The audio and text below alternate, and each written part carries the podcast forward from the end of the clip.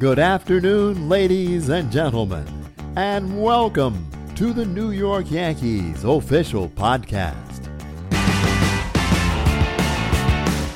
It's just so much fun. It's fun to play every night and play for the fans, in front of the fans. Every city we go to, how we're received, and I kind of like when we're not received really well, but...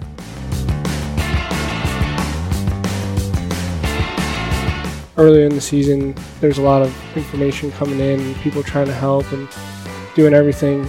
But I feel like earlier in the year, I wasn't necessarily able to really translate it into a big league game. So I've kind of been pretty pleased with the improvements I've been able to make and kind of translating them into the game during the season.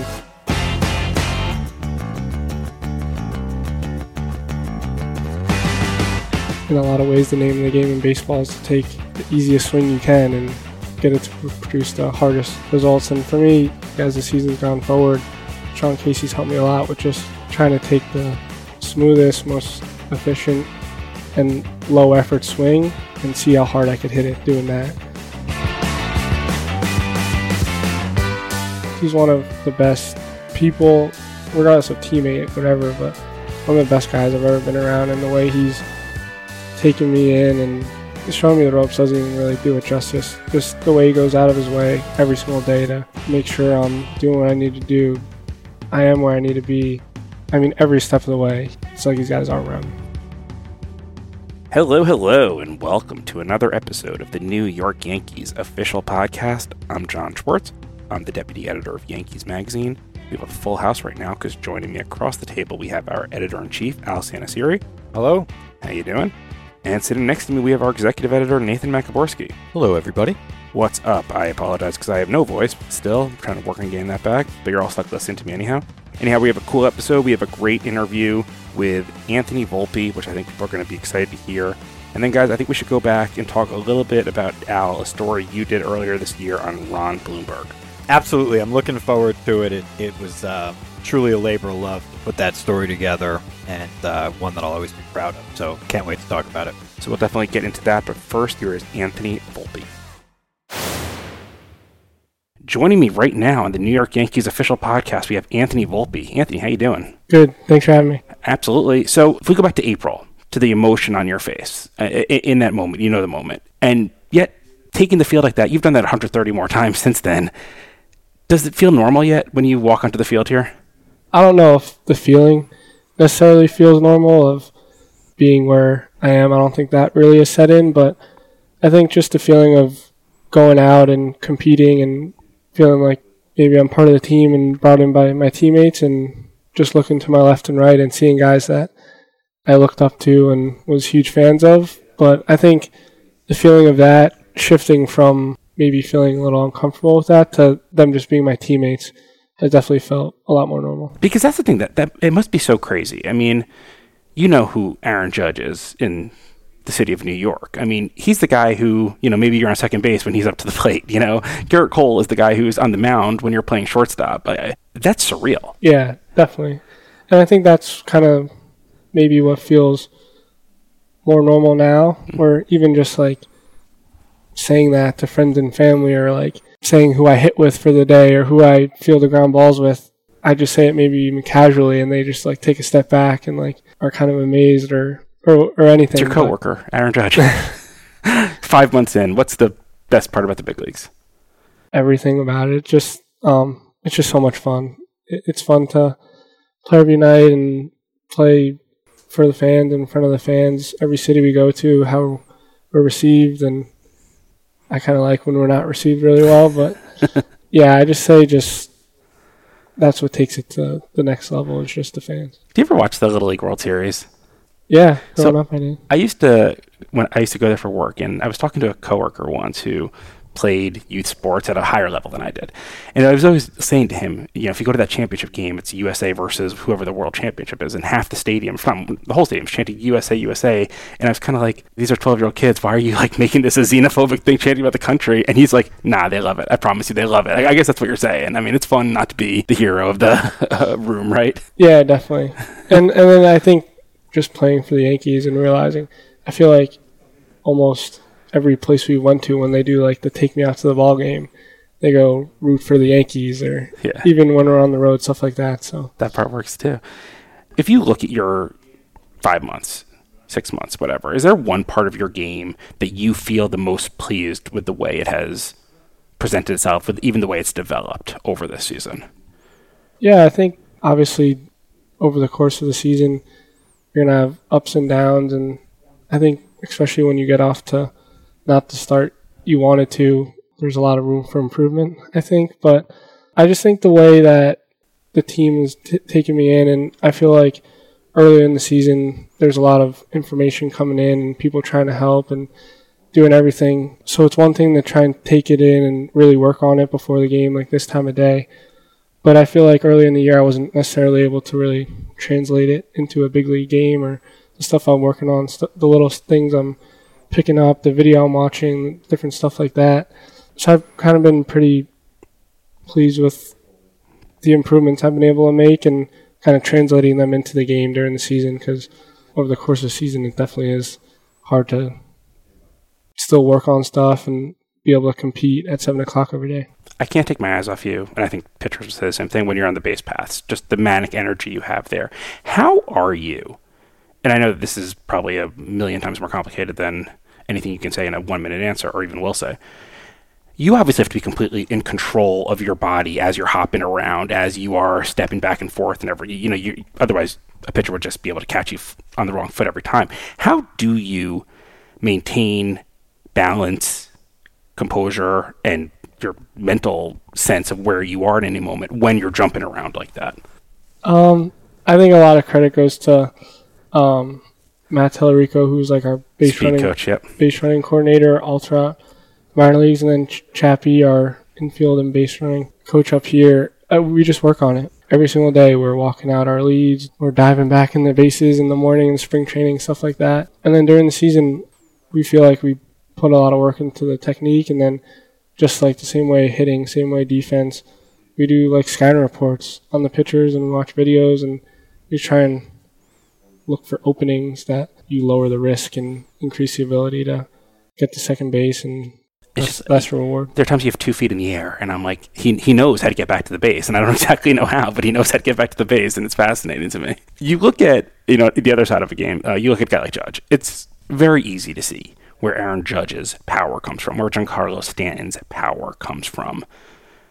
Respectfully, you're not their size. If you connect and put it over the fence, do you think that is a testament to a perfectly efficient swing in your part and not just brute force? Or am I underestimating your strength? I don't know. Do you know what I'm saying? Like it's harder to understand sometimes how you are a 2020 shortstop in a sense, which we haven't seen from a rookie ever. Yeah, I mean, no one's Judgy and Big G size, but no, I mean, I feel like there's a lot of guys in the league that are even smaller than me in a lot of ways that put up a lot bigger numbers across the board than me. But yeah, I feel like in a lot of ways the name of the game in baseball is to take the easiest swing you can and get it to produce the hardest results. And for me, as kind of we talked about, like as the season's gone forward, Sean Casey's helped me a lot with just trying to take the smoothest, most efficient and low effort swing and see how hard I could hit it doing that. And for me, and I feel like when you talk to even our bigger guys and you watch them take BP, stuff like that, no one's trying to hit home runs or crush the ball or do anything like that. They're trying to get ready for the game. And I think having that approach, doing certain things throughout the day to get ready for the specific pitcher you're facing and stuff like that, I feel like helps a lot. Yeah, I mean, look, you know this stuff, but like your average exit velocity right now is 140th in MLB. It's your max exit velocity is 204th, but your sweet spot percentage is 77th percentile. I mean, obviously, that's the name of it, right? You're just trying to put good contact on the ball, and because you've been doing this all your life and you're pretty good at it, sometimes it goes over the wall. Is that it? Ideally, yeah. Yeah, I've never gone up to the plate trying to hit a home run or trying to hit it as hard as I humanly possibly can, but it's definitely nice when you feel like you have the sound approach, good approach, and then you're just trying to put the barrel on the ball, and then when you start seeing those go over the fence, it's obviously like the cherry on top. It's impossible to tell right now what next year is going to hold for him, what the rest of your career is going to hold for you, whatever.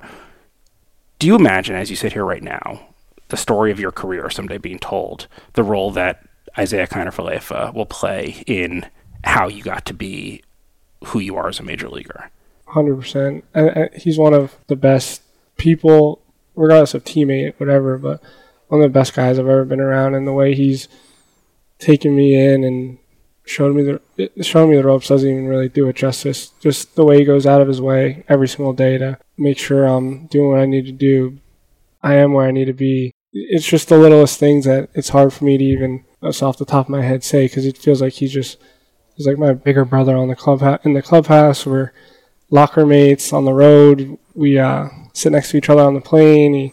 He every step of the way, it's like he's got his arm around me. There was this moment that, a little behind the scenes here, most people wouldn't know, during the team photo a few weeks ago, we're trying to move everyone to the exact spot, and there was a little opening right in front of you, and I made the mistake of saying, hey, Isiah, can you move down right there? And he looks at me, he's like, no, puts his arm around and points to you, and his point was like, no, we're in this together, we stand next to each other, and I thought that's got to be pretty, when you look back at that picture a few years from now, I know he will be happy, and I'm sure you'll be happy to see him standing next to you, right? Oh, definitely. I feel like that's just how it's been, and we died when he said that to you, but I felt so bad. Yeah, it was awesome. Similarly, over the last few weeks here, you've had some of your buddies from the minor league days coming up. What's it like for you to get to welcome them to the majors, in a sense? Like, let me show you around in this spot here to Yankee Stadium. Yeah, I don't know if I'm as equipped or as a lot of guys to do that, but it's amazing to. Obviously, we kind of talked about earlier how it felt for me to experience everything. So, in a way, I kind of get to live through them, and I know the emotions that they're experiencing and they're going through and kind of the whirlwind of it all. And in a way, it gives you time to reflect on when you got to go through it yourself, just because they'll ask you little questions like how I felt or how I reacted or how I experienced everything. So, I'm just couldn't be more happy for all of them. And you can downplay it if you want. You're talking to Aaron Boone, he says that he thinks it does have an impact, that you are a friendly face to them, a familiar face, a guy who just recently lived this. I mean, because also, when you're a top prospect, whether you're Anthony Volpe or Jasson Domínguez or Aaron Judge, you're like this mystical being in some sense. You're written about as though you're not real, but you're going to come here and you're going to save everything, right? How do you think that you were able to deal with that so well? Well, thanks. But you did. You obviously earned your spot here. You didn't fade by in spring training this year when you were going for it, obviously. So, yeah, for me, it was just an opportunity I always wanted and worked for and dreamed of. So all the outside, it just felt like such an amazing opportunity. I just wanted to take advantage of it. And like we've been talking about, there's been so many great guys in that clubhouse that have helped me along and through the ups and downs have kept me going. And just the main thing since opening day was just trying to help the team win. And obviously it's been a tough season, but I feel like that mindset and that approaching every day that way, just doing whatever you can in the littlest way to just try and impact the game and help the team win, it definitely helped. As you were going through last year, as you were kind of getting close, let's say, how much comfort did you take from being at home, being around family, being able to have your teammates in your family's house in a sense? Because sometimes I look at it and I know nothing's apples to apples, but you look at Jasson Domínguez is a young kid in a totally different country, learning English, everything like that. You're eating your parents' food. No one's rise here is easy, but how much comfort did you take from that? Yeah, I think my whole minor league and, and so far my major league career has been very unique, and it was amazing. I feel like it wasn't like talking to some guys that are maybe even in my position that I was in last year now, and you kind of get the sense that they're not really living in the present, but I feel like being in that unique situation and setup, it was just so much fun. So to not want to enjoy that and live in the moment and experience everything, I'd never been home for a summer since before I was in middle school, and I was home playing 15 minutes away. My family got to go to all the games, friends got to go to all the games, and hang out on, we had Sunday day games, Monday off days, and we do stuff that I never got to do pretty much for middle school, high school, everything. So it was a lot of fun, and I felt like it helped in everything. I never really wanted to not be where I was. Yeah. Obviously, you're working to achieve the bigger goal and the higher goal, but all the negative outside noise never really got in. That's amazing. I mean, it's obviously it's lucky too. How did struggling this year impact you? How did, both on a team level and also personal level at times, what were you able to learn from going through very visible struggles in a sense? Yeah, I think in a lot of ways, like when you're having success, it's easy to, everyone's in a good mood when everyone's doing well. But I think in a lot of ways, you kind of see what guys are made of in a way. When you face adversity and you have to be resilient, you really see who's going to maybe fold or who's going to have a bad attitude and stuff like that. So I just think as a team, obviously, we were all frustrated.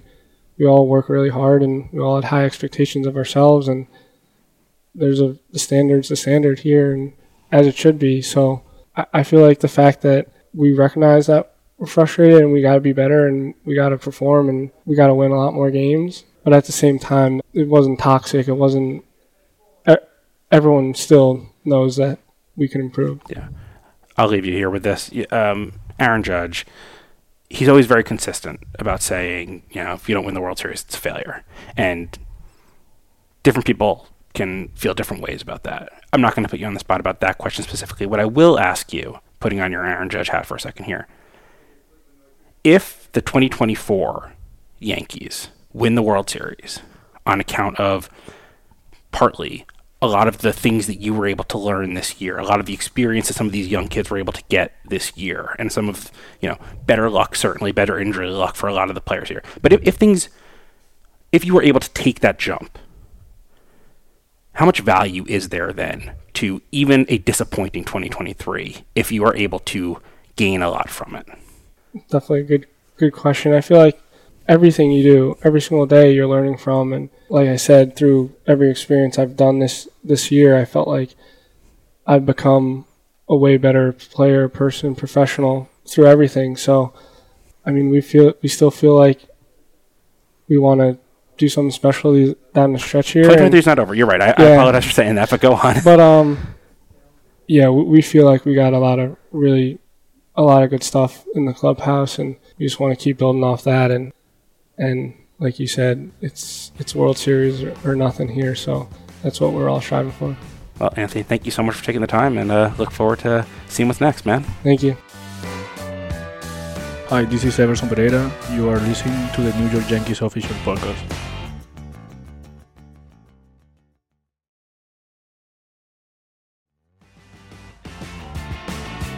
Hi, this is Gerrit Cole. You're listening to the New York Yankees Official Podcast. Welcome back to the New York Yankees Official Podcast.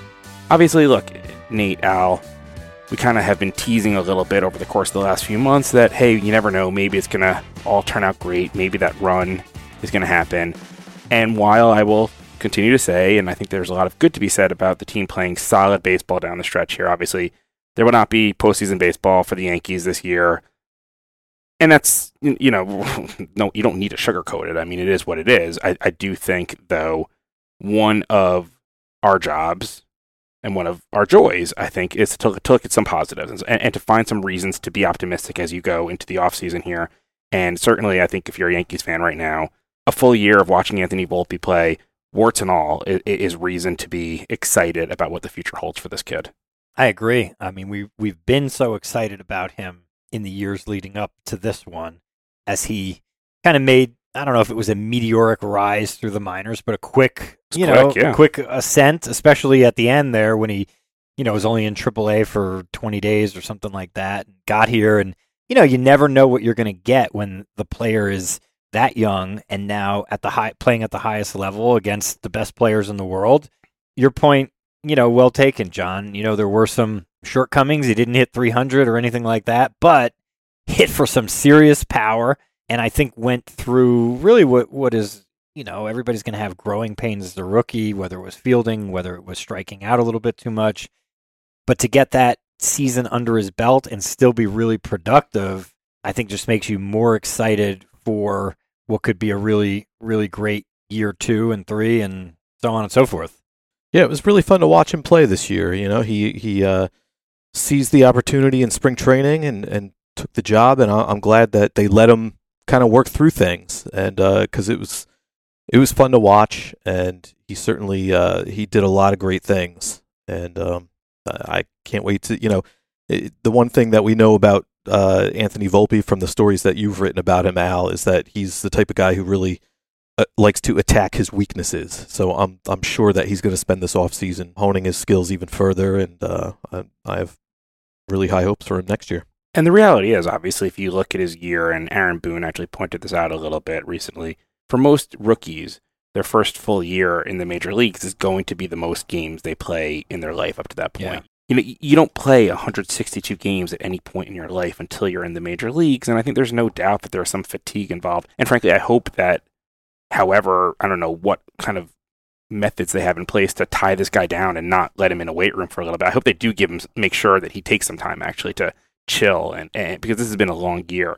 But I think, Nate, and Al, to your points, the highs were really high, and there was a lot of excitement there. And you know, to go to the interview that you just listened to, he's an interesting guy to talk to. It's a guy who's kind of been learning a lot at the foot of Aaron Judge, in a sense, because it's tough to get too much real sense of exactly what he's thinking in any moment. He's really good at that. But you could talk about a 4-home run game if he'd hit one, and he would talk about the things he did wrong that day. And it's not the easiest way to mine great material out of somebody.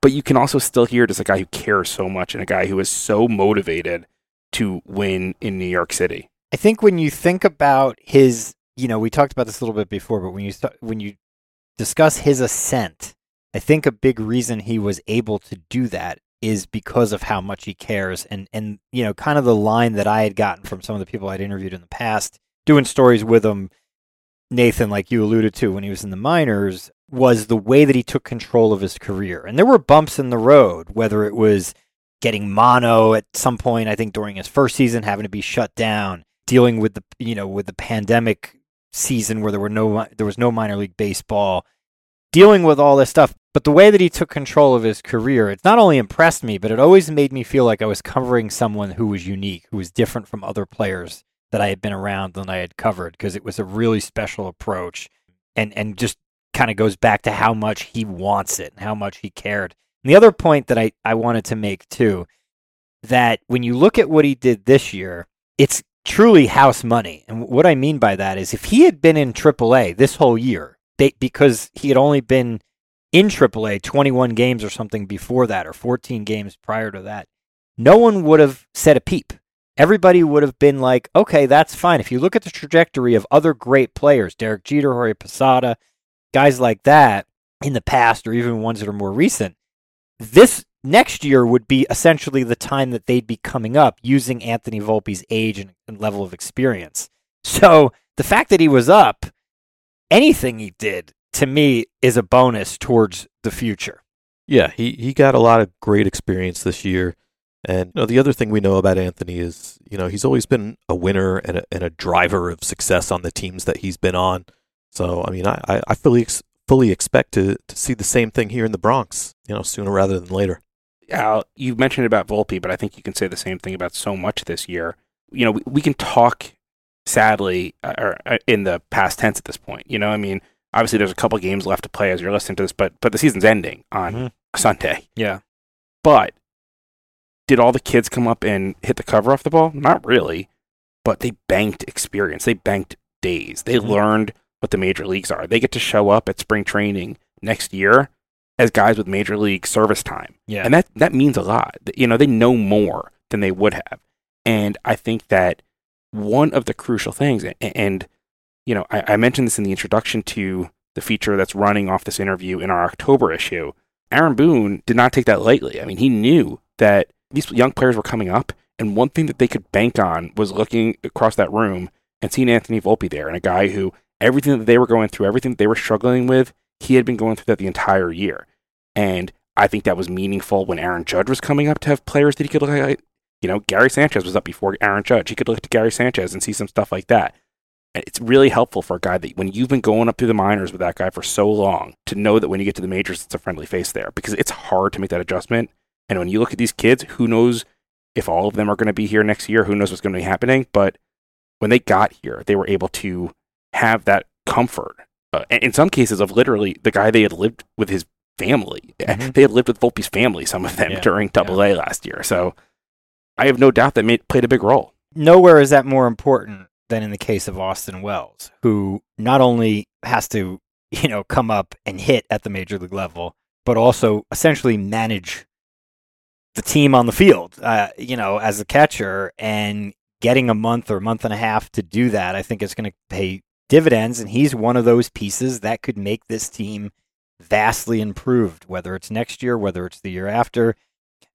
We didn't make the postseason as an organization. Of course, it's disappointing. It's the first time in a while, and one of only very few times. I wrote in my column in the October issue, in the 20 years that I've been here, or the 20 seasons I've been here. But, with the people that are in place, and I mean that in terms of Brian Cashman and, of course, our ownership, but also all of these really promising young players, as well as, by the way, maybe the best pitcher and the best hitter in the sport as well. You have that foundation to build off of, and now you start to get better. It doesn't mean we win the World Series next year, or it does mean that. I don't know, but you start moving forward and you start moving upward now. But I'll tell you, maybe you don't look at MVPs on a team that doesn't make the playoff. Maybe you don't talk about it in this way. If we're sitting around a room together planning the 2024 or 2025 World Series commemorative edition for the New York Yankees, I have no way of knowing if Isiah Kiner-Falefa or Kyle Higashioka, either one of them, is going to be on the team, but they will have played a huge role in that championship based on what they did for Anthony Volpe and Austin Wells this year. Those are two veterans who absolutely just acknowledged that they were going to stand aside and let these kids learn the ropes in what, in my opinion, I guess you can't look at it as a lost season if they get that education and they get that experience. And, Anthony and I talked a little bit about it at the end, if you can learn something from it, does that change if it's actually a failure, to use Aaron Judge's words? And different people are going to feel different things. I'm not going to tell anyone, I'm not going to fight this anymore with anyone about what is or is not a failure. But there's no question that any success that this organization has with this group moving forward will have been spurred in a lot of ways by the things that these kids learned this year. We've talked about it before. I never look at it as a failure based on what you said. It's a process, and unfortunately it's a longer process than, you would want, but it's still a process, and you're moving towards the ultimate goal. I'm just super impressed by Isiah Kiner-Falefa in particular and the way he's handled everything this year. I think it's just so classy, and it's such a, such a hard thing to you put yourself in his shoes. If I came into work on Monday and Al's like, "Hey, Nate, I want you to meet this new kid. I want you to teach him everything because we want him to take your job."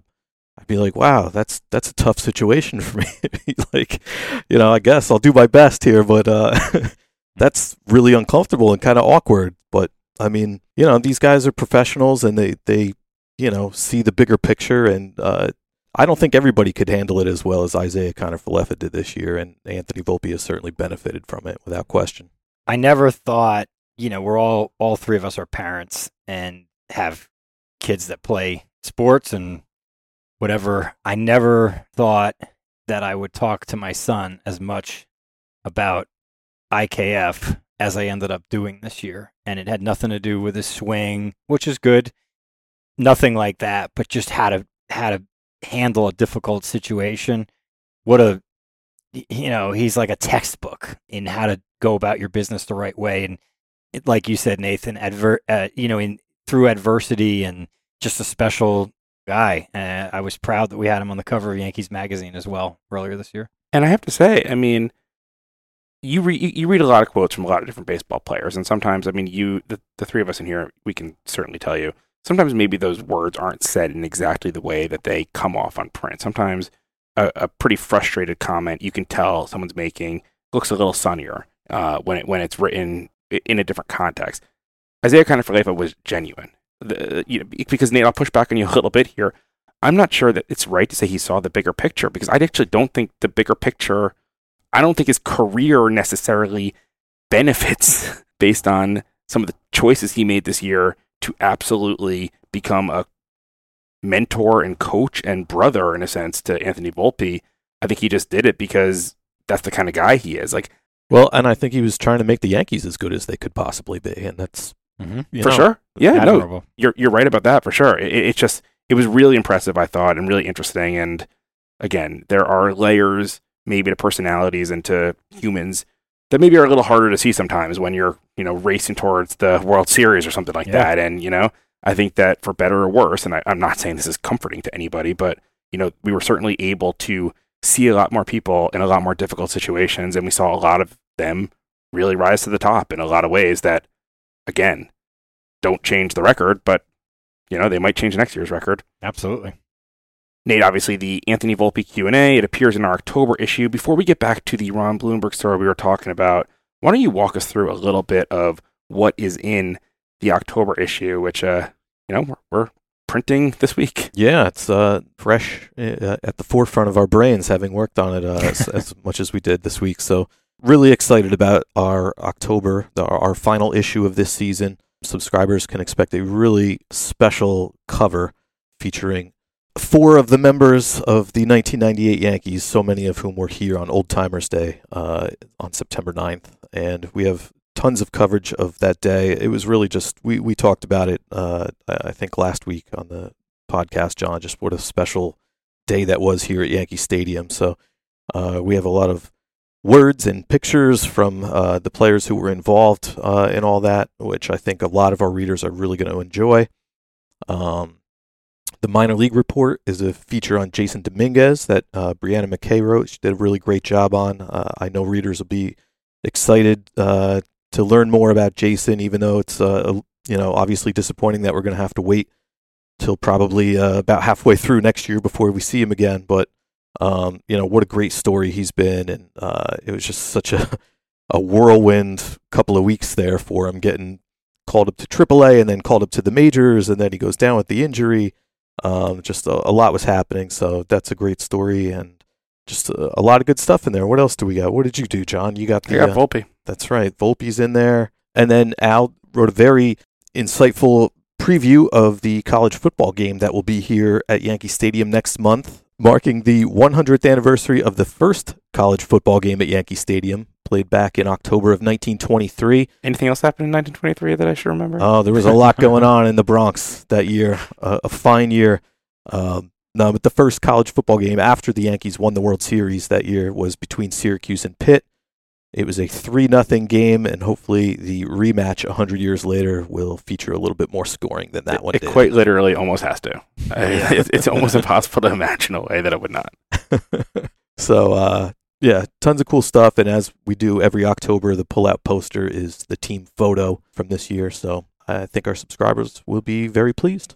I'll just add, I'm excited about the Minor League Report. Obviously, no one in this room knows when we're going to see Jasson Domínguez back on the field. I know we're all hopeful that it'll be next year, not too long into next year.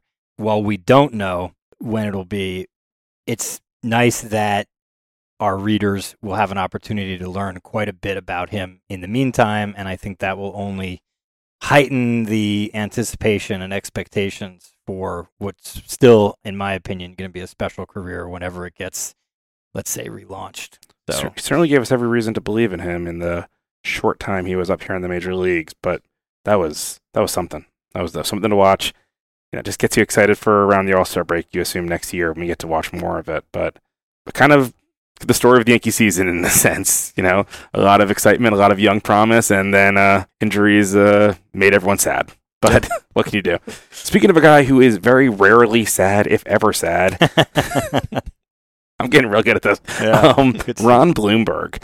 Al, you've had a lot of chances to talk to him. I've certainly had a lot of chances to talk to him. Nate, I don't know if you've had a chance to talk to him or just overheard him on our phones, but nobody is ever in a better mood than Ron Blomberg. And Al, you went down there because this was the 50th anniversary this year of him becoming the first designated hitter in baseball history, which seems quaint now that both leagues have the designated hitter and we never even think about it anymore, but it was pretty novel at the time. Al, I imagine it was a difficult and trying and really just, trying to get him to say anything, get him to just talk. I imagine it was really hard for you, huh? Yeah, the hard part was the transcribing because it took a while.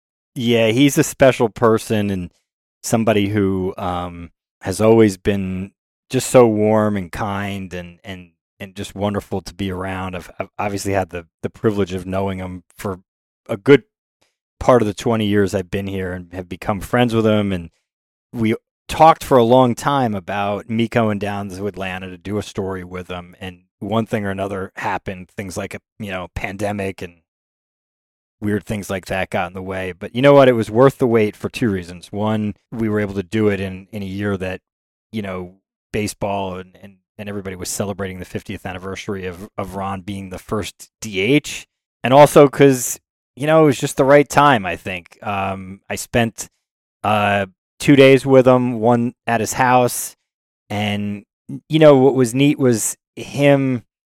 I'd read a lot of stories about, the accounts of that first game and how that whole thing came out about with him being the first DH. But there were a lot of things that he gave me, at least I think, that I'd never read anywhere else. And that was really special. And just his attitude back in 73 about it and literally the way that it kind of accidentally happened and put him in a position where he's a historical part of baseball is great because he deserves every good thing that comes his way. His recollection of that first game and the details surrounding it and leading up to it and why he wasn't in the field, that stuff. Yeah. I mean, amazing. 50 years. It's like, wow, I can barely remember what I did yesterday. Yeah. But I mean, you can barely remember what features were in the October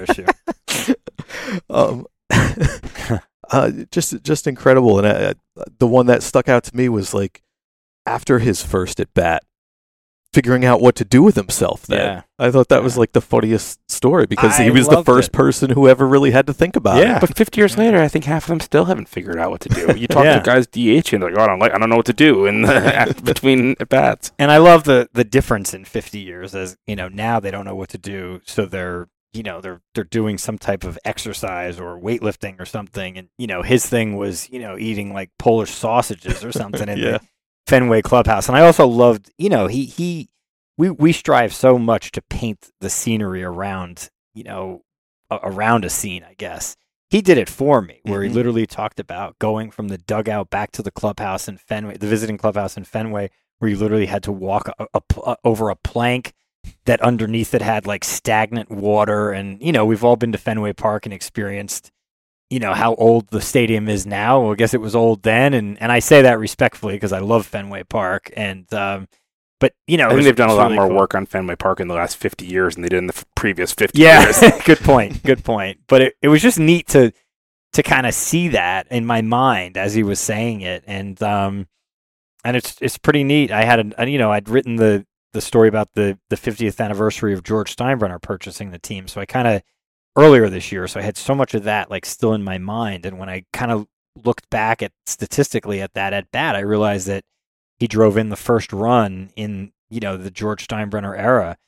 And I'm like, man, I wonder if he knows that. There's no way. And sure enough, I told him, and he was like, "Nope, nobody's ever said that." But now I'm gonna brag about it or use it. So it's really neat. Not quite as well. I mean, it's a good one, but not quite. I get it. It was just a fun little anecdote there, as we went along the conversation. But I think that's kind of a good way to, if you will, close our regular season, our first regular season of the New York Yankees official podcast here, because one thing that I love about what we get to do, both in the magazine and in these discussions about these stories, is we take a sport that ever more now gets broken down into, almost context-free moments where it's just this guy is this, and this guy is this, and this guy did this. So, to use two examples from stories that I've worked on or spoken about recently, Thurman Munson is the catcher who died in the plane crash, and Bucky Dent hit the home run in the one-game playoff.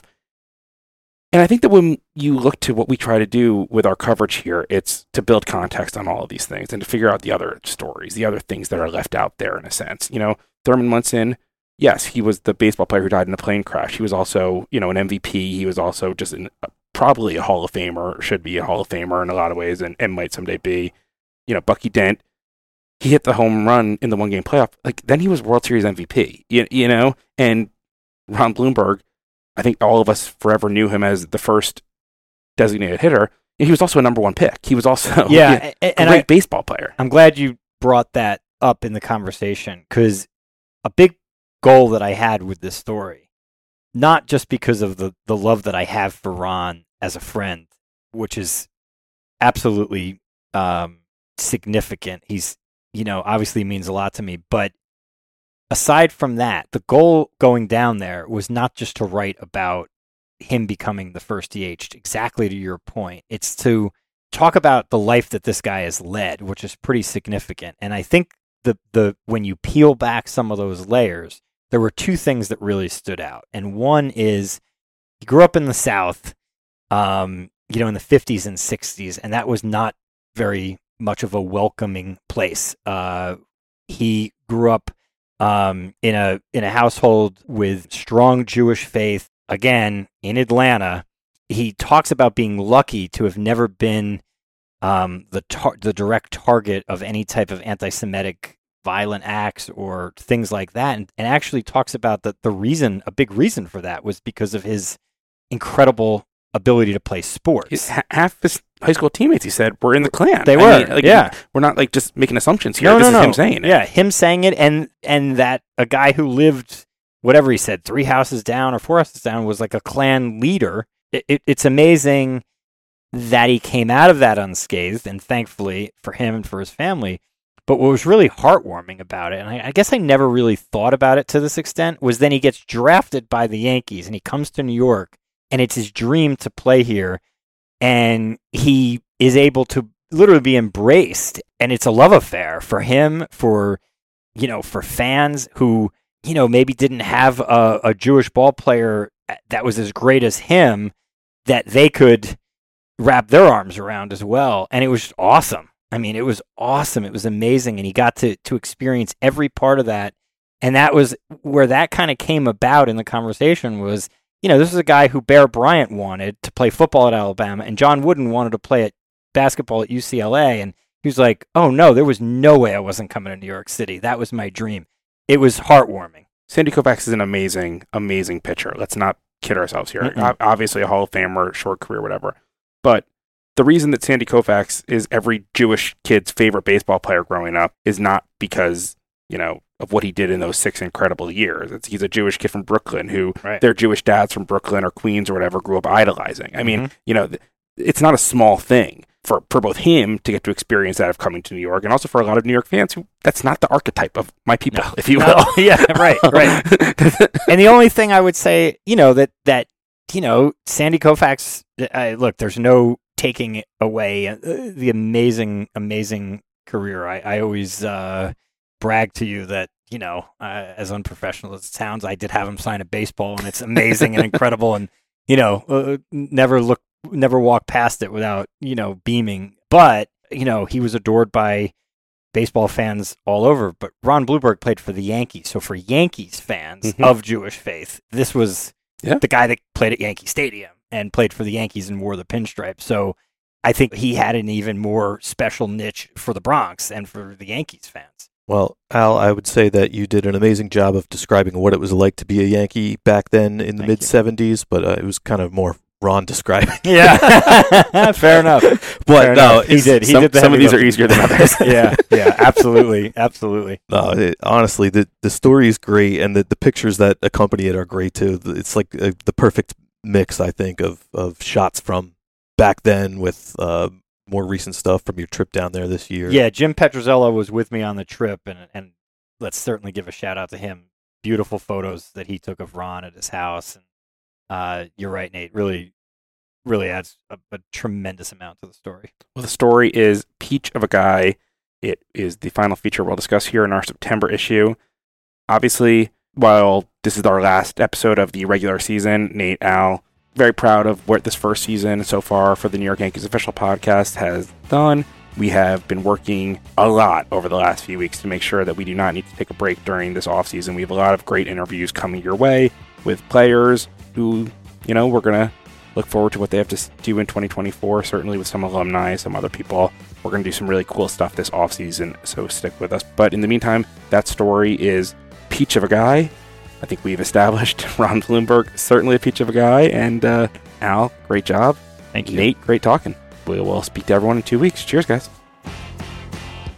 Hi, this is Michael King. Thank you for listening to the New York Yankees official podcast. If you like what you've heard, be sure to subscribe at yankees.com/podcast or at the podcast app of your choice, and tell your friends.